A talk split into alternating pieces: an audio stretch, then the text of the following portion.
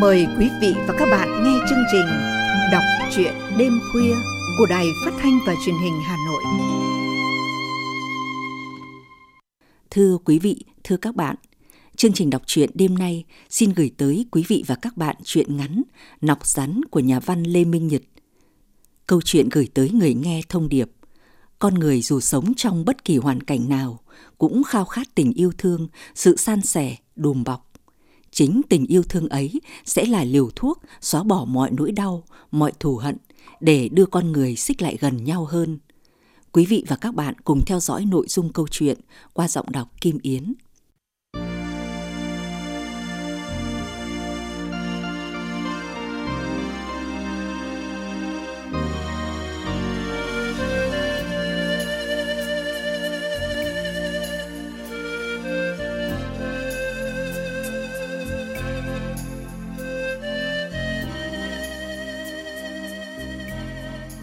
Tôi không có tên, hay là tôi cố tình không có tên thì cũng vẫn vậy.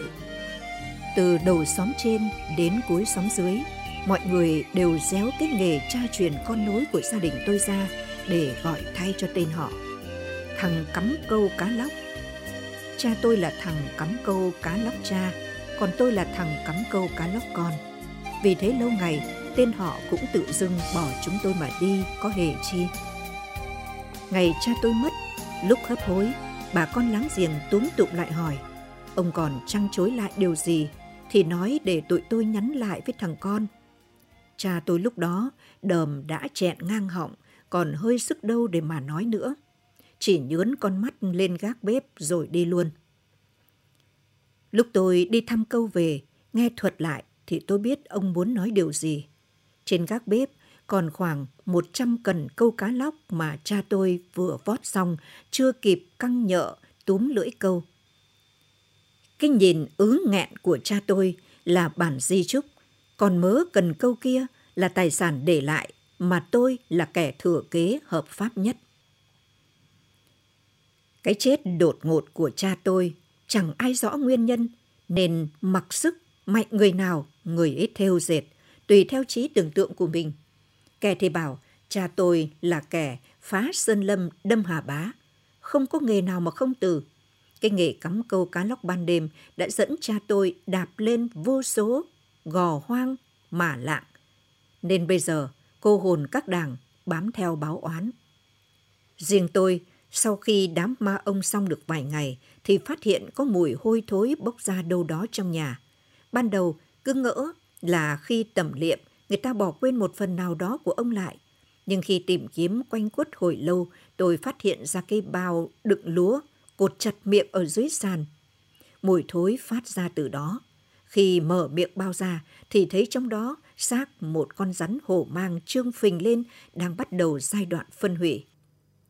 Tôi lại nhớ chiều hôm đó ông ước ao phải chi bắt được một con rắn hổ mang chừng hai ký thôi, cũng đủ cho là hai cha con mua gạo ăn cả tháng trời.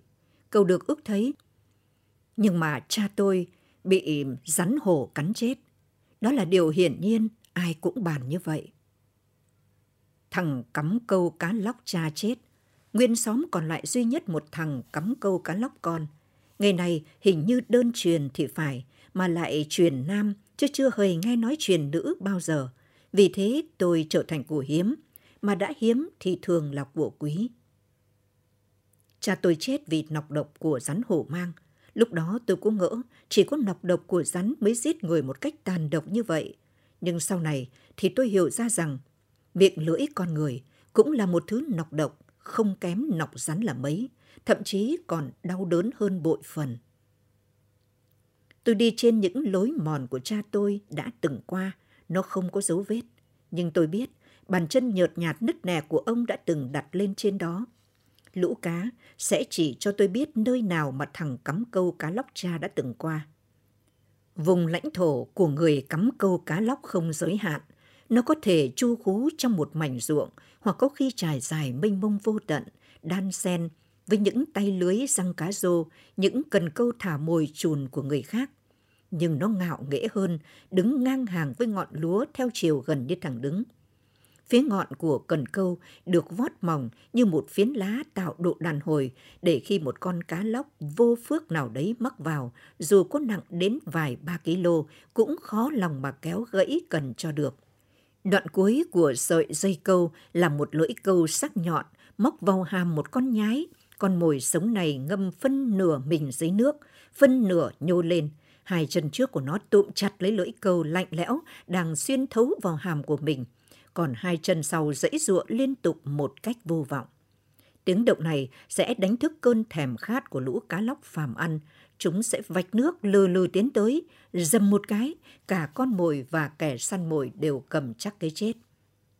Một kẻ săn mồi khác lại đến, một cái chết khác lại đang âm thầm áp chặt mà hắn ta không hề hay biết.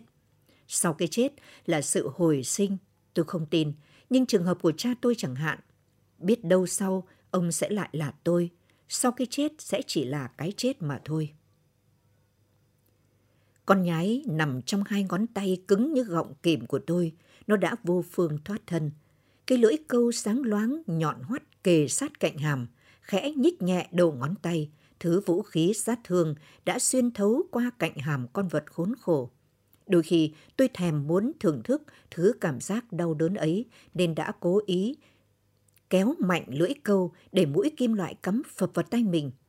Máu của tôi diện ra, hòa lẫn với dịch lầy nhầy của loài lưỡng cư. Lúc ấy tôi không còn cảm thấy đau đớn nữa, mà là một thứ cảm giác sảng khoái tột đỉnh, không gì có thể diễn tả hết cho được. Tôi chỉ biết khi ấy tôi như hóa thân thành một con mồi chờ đợi một kẻ săn mồi vô hình nào đấy, và tôi đang tận hưởng những giây phút sung sướng ngắn ngủi của sự sinh tồn. Hạnh phúc nào bằng Tôi dám đoán chắc rằng chưa từng có ai vinh dự được nếm trải thứ cảm giác này cả. À, liên tục phun vào tôi hàng loạt tia nọc, thứ nọc không giết người trong nháy mắt như là nọc rắn hộ mang, nhưng nó làm tôi lệm dần trong khi huyết quản tôi đang sôi lên sùng sục, nọc người. Tôi lấy làm lạ là tại sao khi đang ở trong cơn phấn khích tột đỉnh này mà Ả à lại có thể thốt ra những lời ấy. Đáng lẽ ra phải là những tiếng rên rỉ khoái lạc mới phải. Tại sao ả à lại có thể kêu toáng lên trên bờ đìa đầy rau muống nhưng chúng hô chúng hoác này? Cái tên mà tôi hằng căm thù, thằng cắm câu cá lóc. Giờ đây tôi tưởng chừng như mình không còn là một kẻ đi săn mồi nữa, mà chỉ là một con nhái xấu số đang đờ đẫn người trước chiếc lưỡi và hơi thở phì phò của một con hổ mang cái. Khi cơn khoái lạc qua đi, à lại trở nên hiền lành, nũng nịu như một chú mèo con. Anh đừng để ý đến những lời em vừa nói nhé. Chỉ khi nào em hạnh phúc thì mới thốt ra những lời nói ấy mà thôi. Lâu lắm rồi, em mới tìm lại được thứ cảm giác tuyệt vời này. Thôi đừng trả công em bằng mấy con cá lóc đó, chẳng thấm thía gì với sự hoang phí của em đâu. Anh đem đi phóng sinh đi, coi như kỷ niệm vậy mà. À ra đi, trước mắt tôi không còn hình ảnh ngôi nhà với sợi khói mỏng manh la đà trên mái lá vào buổi ban chiều, không còn cái cảnh một người đàn bà lúi húi quét lá ngoài sân chờ tôi đi cắm câu về với mâm cơm còn nóng hổi đậy trong lồng bàn mà tôi đã vẽ ra khi tình cờ chạm mặt à ở chốn đồng không mông quạnh này. Tất cả đã tan biến kể từ khi ả réo lên. Thằng cắm câu cá lóc chỉ còn vướng vất lại mùi nọc rắn đang từ từ xâm chiếm lấy tôi và hàng ngàn mũi kim của lũ côn trùng đang châm chích trên da thịt, ngược dòng mạch máu xuyên về tận tâm can. Phóng sinh à? Tôi chút giỏ cá ra, rắc rắc rắc. Đôi tay tôi siết chặt, từng con từng con một bị tôi bẻ ngược đầu về phía sau run rẩy dãy giụa khi được thả xuống nước. Đến lúc chết, có lẽ chúng vẫn không tài nào hiểu nổi vì sao cái chết lại đến khi sự sống sắp sửa bắt đầu.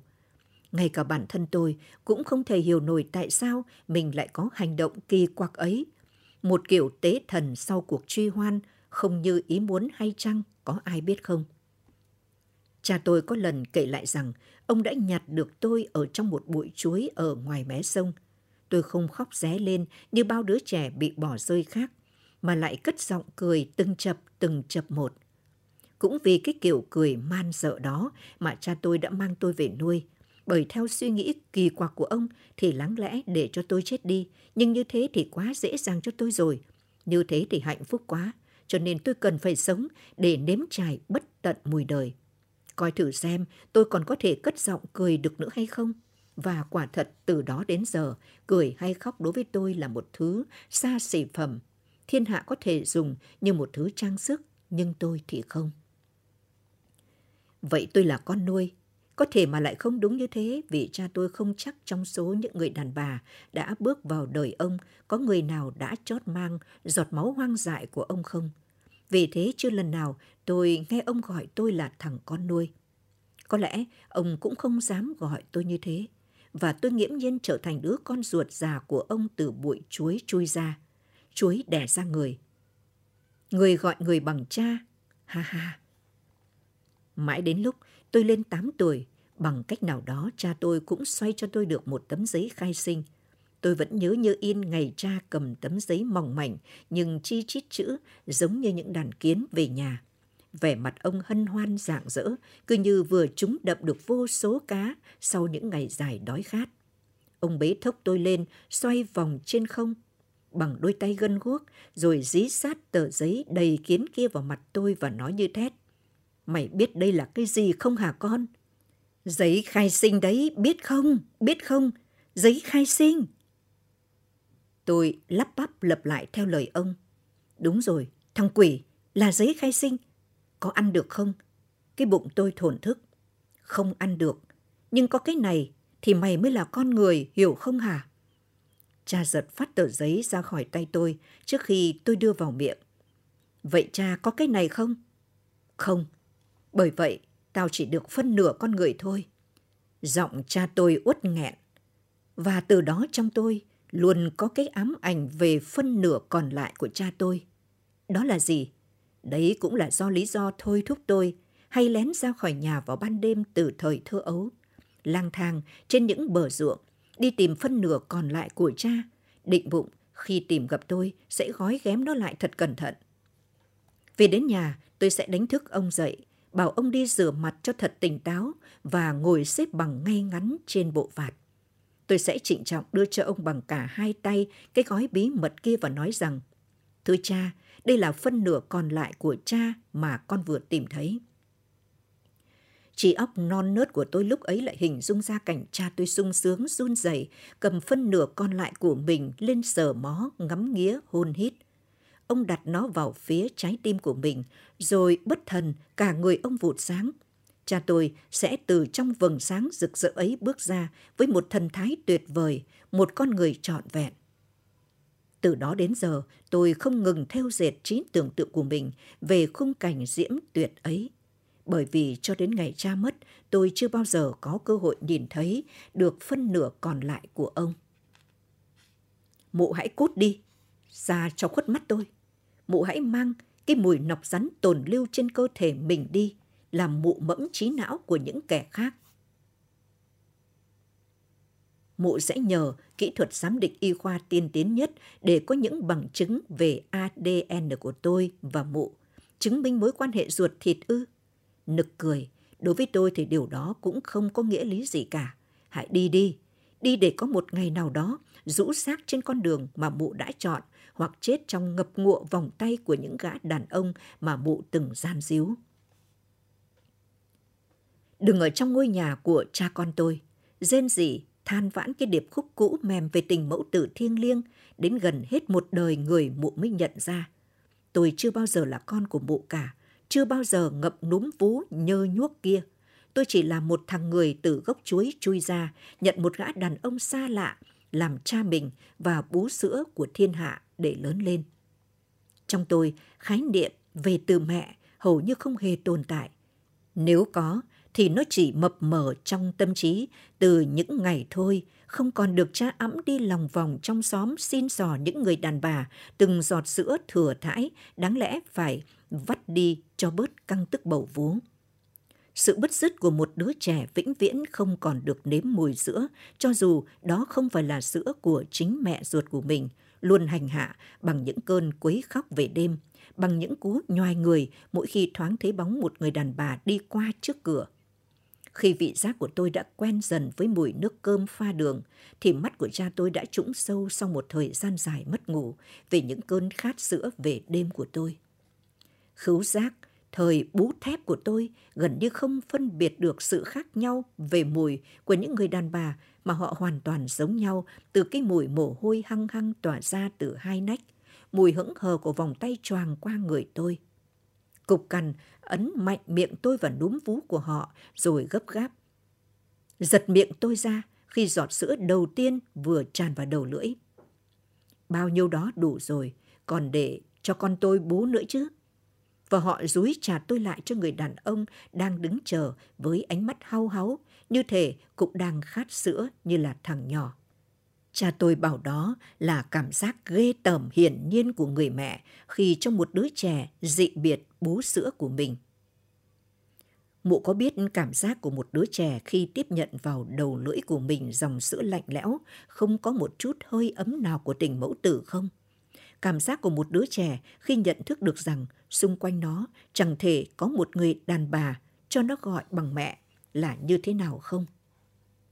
Mụ làm gì mà hiểu nổi những điều đó? Hay nói cho đúng hơn là mụ đã vứt bỏ cái quyền được hiểu ấy từ lâu lắm rồi. Có thể đàn bà khắp thế gian đều là mẹ tôi, nhưng mụ thì đừng hòng. Chừng như đã không còn hy vọng gì để lay chuyển lòng dạ sắt đá của tôi nữa, nên người đàn bà rút chiếc khăn giấy từ trong ví ra, lau lên gương mặt, chát đầy son phấn của mình, giờ đã nhòe nhoẹt vì nước mắt lẫn nước mũi. Bà ta chậm rãi đi ra, chiếc xe bốn bánh bóng lộn đậu ngoài đường lộ, mở cửa bước vào đó. Tôi thấy lắng thoáng trong đó một gã đàn ông đầu bạc trắng. Gã này choàng tay qua vòng eo quá khổ của mụ ta, khẽ vỗ về, và mụ gục đầu vòng ngực của gã thổn thức. Khi chiếc xe lăn bánh, tôi còn kịp nhìn thấy gã đầu bạc ném cho tôi một cái nhìn lạnh lẽo nhưng đầy đe dọa ánh mắt ti hí của loài rắn. Tôi nghe người ta kể lại rằng khi giết chết một con bất kỳ trong một cặp rắn hổ mang – con còn sống sót kia sẽ quay trở lại trả thù người đã sát hại bạn tình của nó. Tôi không sợ, vì kể từ đây tôi đã nhận ra mình cũng có khả năng phun nọc độc của loài rắn. Tôi sẵn sàng chờ đợi cái ngày ấy xảy ra. Mấy hôm nay, lũ cá không còn mắc câu nữa.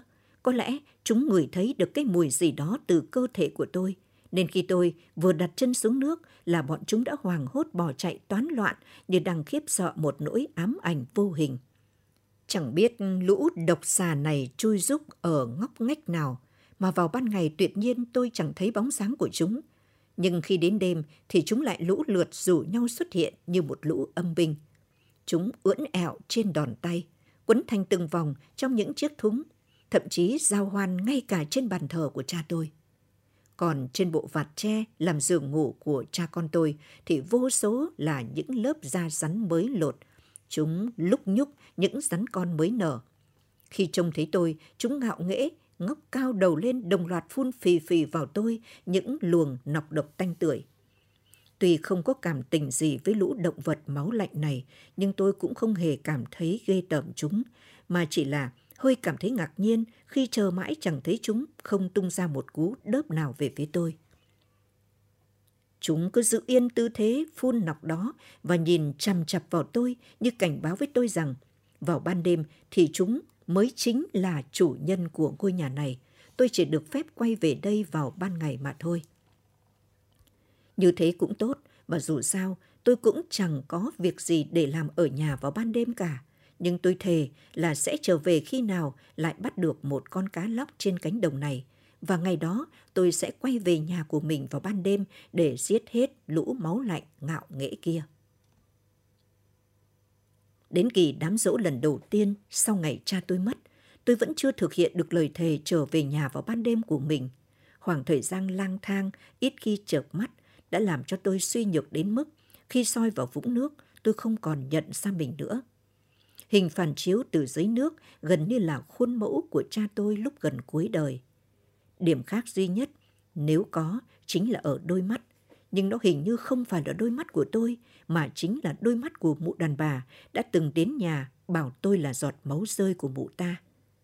Vậy là từ trước đến giờ, mọi hình ảnh thông tin mà tôi tiếp nhận thông qua đôi mắt, kể cả cái cách tôi nhìn mọi vật xung quanh, thực ra cũng không phải là của chính tôi mà là của tha nhân. Điều này Nó làm cho tôi đau đớn lẫn ê chề nhục nhã. Làm sao có ai chỉ dùm tôi cách để khước từ đôi mắt không phải của chính mình, nhưng lại đang là công cụ để tôi nhận dạng cuộc đời. Làm gì có ai? Cá không mắc câu thì tôi xoay sở bằng cách nhặt nhạnh mọi thứ có thể ăn được ở xung quanh, từ ngọn rau muống cằn cỗi ở thềm ao cho đến cái bắp chuối non chưa hề trổ hết buồng. Kể cả những con nhái làm mồi câu cũng được tôi tận dụng cốt sao để có thứ bày biện lên bàn thờ ngoài những nén nhang tỏa mùi trầm nhạt nhẽo, vô vị đối với người sống nhưng lại không thể thiếu đối với người chết. Sau khi đã tạm gọi là có hoa có quả trong bữa đám rỗ, tôi trở về nhà, dự định âm thầm nấu nướng để mời cha tôi về thưởng thức. Nhưng khi về đến nhà thì tôi phải nhanh tay giấu mớ đồ cúng mà tôi vừa chuẩn bị vào lùm cây. Vì từ ngoài ngõ đã nghe rộn ràng tiếng cười nói của bà con hàng xóm, tiếng dao chặt thịt chém trên thớp cồm cộp, tiếng chén bát khua nhau lanh canh trên giàn. Cả những tiếng cằn nhằn của mấy ông già rằng thằng cắm câu cá lóc con đi đâu mà không thấy về, bữa nay cúng cơm cha nó, không lẽ nó quên. Khi trông thấy tôi bước vào nhà thì bọn họ vây lại xung quanh, hỏi han trách cứ đủ điều, cứ như là la dày đứa cháu đích tôn duy nhất của dòng họ mải chơi mà quên mất ngày tưởng nhớ ông bà tổ tiên. Sau đó thì họ dục tôi tắm rửa, thay quần áo mới để thắp nén nhang lên bàn thờ. Mọi việc đã xong xuôi, chỉ thiếu thành phần quan trọng nhất là tôi mà thôi. Không nói gì, tôi lặng lặng làm theo để xem họ đang dở trò gì đây. Nhưng đến khi đốt nén nhang định cắm lên bàn thờ, thì tôi lại thấy một chân nhang rất mới vừa cháy tàn. Có lẽ trước lúc tôi về không lâu lắm. Phẳng phất đâu đây, tôi còn ngửi thấy mùi son phấn của một đàn bà dạo nọ. Ngay lập tức tôi hiểu ra ngọn ngành, cơ sự của sự huyên náo lạ thường này. Không cần giữ ý, giữ kẽ gì nữa, tôi lập tức giết qua kẽ răng thứ ngôn ngữ nọc độc của mình. Các người hãy cút đi cho khuất mắt tôi. Đừng diễn thứ trò vớ vẩn này nữa. Hạ màn được rồi. Thằng cắm câu cá lóc này đã quá ngắn ngầm với thói đạo đức già của các người rồi. Cút đi. Tiếp theo đó là sự đổ vỡ cần thiết để khẳng định lời tôi vừa thốt ra hoàn toàn là sự thật, chứ không phải là do cơn bốc đồng, tạo ấn tượng như những cái mồm đang há hốc ra kia lầm tưởng. Sao nó lại biết sự sắp xếp này vậy? Có kẻ nào đã không giữ mồm giữ miệng chăng? Thằng này đúng là thằng trời đánh. Làm sao nó có thể sống mà không bị thiên lôi đánh mới lạ? Sau sự ngạc nhiên kèm lẫn phẫn nộ, bầy người kia hậm hực lục tục kéo nhau về nhà của họ mà không quên gói ghém sạch sành xanh những thứ mà họ vừa bày biện ra kia. Như vậy cũng tốt, Tôi không muốn thấy bóng dáng của bất cứ thứ gì gợi nhớ đến mụ đàn bà đã phá hỏng sự bình lặng trong ngôi nhà của cha con tôi cả. Đêm nay, lũ rắn sẽ lại kéo về. Mặc xác chúng, tôi đã quá mệt mỏi sau khi thắp lên bàn thờ cha tôi một nén nhang muộn mằn trong ngày rỗ, thì tôi không còn sức lực nào để đi khỏi nhà nữa cả. Thả người xuống bộ vạt tre, tôi chờ đợi lũ rắn. Tôi chờ đợi lũ máu lạnh kia cắm ngập đôi nanh, tiêm vào người tôi dòng nọc độc. Tôi sẽ có một khoảng khắc ngắn ngủi nhưng huy hoàng để tận hưởng thứ cảm giác tận cùng. Hồ dễ thế gian có mấy người nếm trải như là cha con tôi. Đêm đó lũ rắn không đến, tôi ngủ thiếp đi từ lúc nào không hay. Đến khi trời vừa dạng thì giật mình tỉnh giấc vì tiếng cạo rửa lục đục ở ngoài cầu ao sát trái nhà. Lại chuyện quỷ quái gì nữa đây? Thức rồi hả? Từ hôm qua tới giờ chắc chưa ăn uống gì. Có cái bánh bao để trong khạo gạp đấy. Nguội ngắt rồi, ăn đỡ đi. À khệ nệ, bưng mớ nổi niêu đã rửa, bước lên nhà. Tự nhiên còn hơn chủ nhà. À vừa đặt lên giàn chén vừa cằn nhằn. Nhà không có đàn bà, bừa bộn, dơ giấy, thấy mà ghê. Cái này là cái ổ chuột, ổ rắn, chứ nhà cửa nỗi gì. Nói xong, không để cho tôi kịp phản ứng lại, ả chụp luôn cây chổi, hua xôn xột mảnh sân phủ đầy lá rụng. Làm gì mà đứng trợn tròn trợn mắt ra vậy, cha nội? Không nhận ra tôi à? Làm sao mà tôi có thể không nhận ra à cho được? Làm sao tôi có thể tẩy sạch trong trí não của mình cái bữa trên bờ đìa đầy rau muống dạo nọ? Cô trở lại đây làm gì? Thì đây này, không thấy à? Trở lại để đòi nợ anh, chứ còn gì nữa. À đứng thẳng người lên, ưỡn cái bụng lúp xúp ra trước mặt tôi. Trông à tiều tụy đi nhiều, nhưng Duy có cặp mắt thì dạng dỡ sung sướng. À cứ đứng như thế, như chờ đợi điều gì đó từ phía tôi. Làm sao tôi biết được à đang chờ đợi điều gì? Điều gì mà tôi có thể cho à? Thế cho nên tôi già làng cầm ca đi múc nước rửa mặt. Mặc cho bộ mặt của à xìu xuống, niềm dạng dỡ sung sướng trong cặp mắt của ả như vơi đi ít nhiều. Tôi tính kỹ lắm rồi. Sau lần đó thì tắt kinh luôn và không còn thằng nào làm nữa. Hết đát rồi.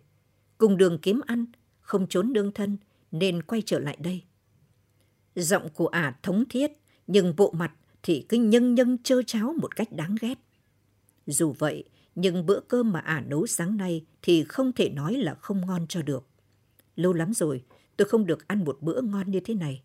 Nào có gì chỉ mấy con cá mà ả câu từ con mương sau nhà đem đi kho tiêu với mấy cọng rau hái quanh hè làm canh. Ăn một chén nữa đi. Ả đưa tay về phía tôi rồi lúi húi cạo nhẹ nhẹ xong cơm. Được gần nửa chén, tôi vét hết gạo trong khạp. Nấu được có bao nhiêu đây? Anh ăn đi, tôi no rồi. Giọng ả ngượng ngập chậm rãi, nhai từng hạt cơm cháy. Tôi đặt chén cơm trước mặt ả. À.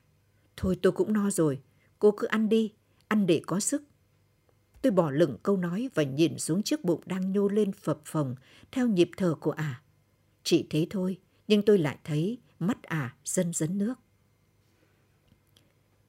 Kể từ đêm đó trở đi, bọn rắn không còn về nữa. Lũ cá lóc đã móc câu trở lại và có phần còn nhiều hơn lúc trước. Mụ đàn bà kia thỉnh thoảng tạt vào nhà. Thừa lúc tôi không để ý, cũng đặt tay lên bụng của ả, áp tai nghe ngóng, hỏi han vài câu về chuyện sinh nở. Không nghe nhắc gì đến chuyện ruột già huyết thống với tôi nữa. Mặc mụ ta, ngày sinh của ả cũng gần kề. Tôi thì có biết gì đến chuyện vượt cạn của đàn bà.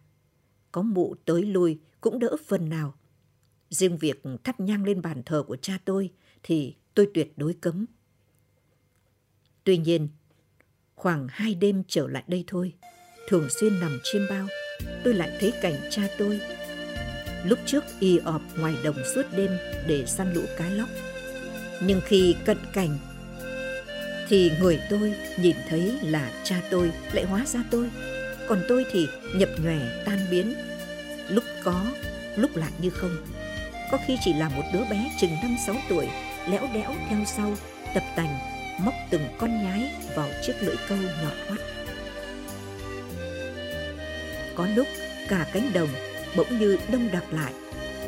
Rồi đột nhiên nổi lên trận cuồng phong tanh tưởi toàn nọc độc của loài rắn cổ mang. Đứa bé, tôi kia, bất lực nhìn tôi bị chiếc miệng đỏ lòm đầy máu của con độc xà từ từ nuốt chừng. Tôi choàng dậy, toàn thân ướt đẫm mồ hôi. Những lúc ấy, à vẫn say sưa ngủ, hoàn toàn không hề hay biết gì về giấc mơ kinh hoàng mà tôi vừa trải qua. Tôi nhẹ nhàng đặt tay lên chiếc bụng tròn trĩnh đang nâng lên hạ xuống đều đặn theo nhịp thở của à. Cảm giác tò mò về một thế giới bí ẩn bên dưới lớp da bụng kia phần nào cũng giúp tôi bình tâm đôi chút không bao lâu nữa trong ngôi nhà này một đứa trẻ sẽ chào đời.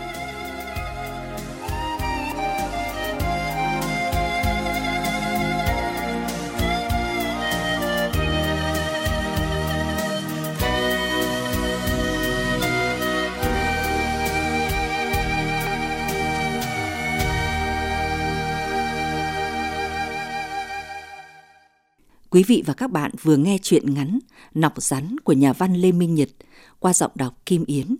Chương trình đọc truyện hôm nay xin tạm dừng tại đây. Xin chào và hẹn gặp lại quý vị và các bạn trong chương trình đọc truyện đêm mai.